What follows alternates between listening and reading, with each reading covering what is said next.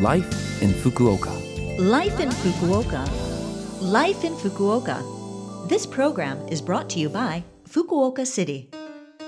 Good morning. I'm Colleen, and you're tuned into Love FM. And right now we have Life in Fukuoka for you, a short program about how to live more comfortably in Fukuoka City. I'll also share information from the city and tips on things to do here. This short program is on every Monday morning in English, so be sure to tune in every week. Life, in Fukuoka. Did you know that October the 1st was Coffee Day? I didn't know it, and I love coffee. Ah, I'm ashamed of myself. I'm definitely a daily coffee drinker. How about you? Apparently, coffee first made its way to Nagasaki around 1640, as it was among the most prominent ports of the time.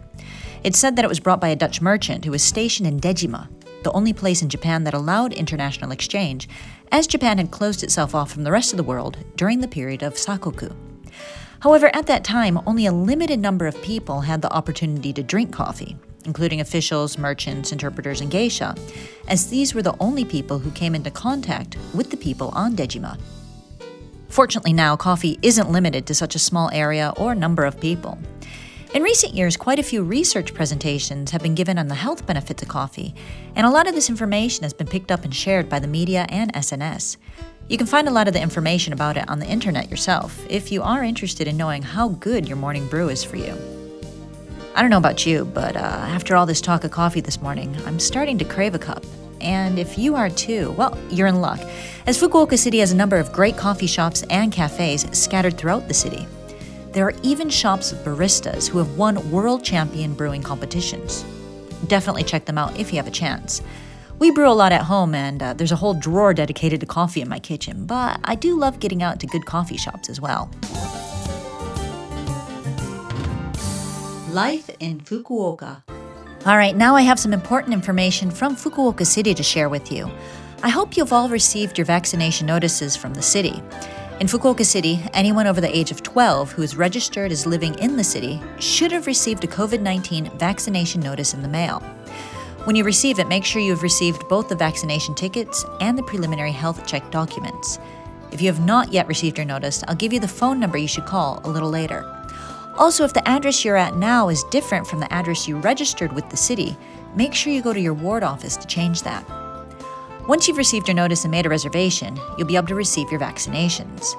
You'll receive two doses, three to four weeks apart.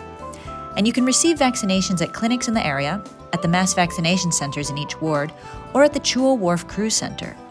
And if you choose to go to the Chuo Wharf Cruise Center, there is a free shuttle bus from Tenjin. There are also late night vaccinations available from 10 p.m. to 8 a.m. at the Fukuoka City Hospital. If you're planning to get vaccinated, make sure your reservation is done in advance. Please make sure you reserve a day and time before getting your vaccination. And if you can, make reservations for both your first and second vaccination doses on the special reservation website. If making a reservation online is too difficult, reservations can also be made by phone. And in order to make a reservation, you must have the number that's printed on your inoculation ticket.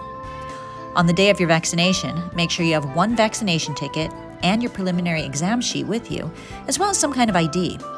The vaccination ticket is a sticker, so bring it as it is on the sheet that it's attached to do not remove it from the sheet. You'll use one preliminary exam sheet and one vaccination sticker at each appointment, so make sure you read the instruction manual before your appointment and fill in all necessary information in advance. You'll be given the vaccine in an area around your shoulders, so make sure you're wearing clothes that allow you to expose your shoulder area easily, and make sure you come wearing a mask. The prepared number of vaccines must be used on the day, so unless you're feeling ill, please do not suddenly cancel your appointment.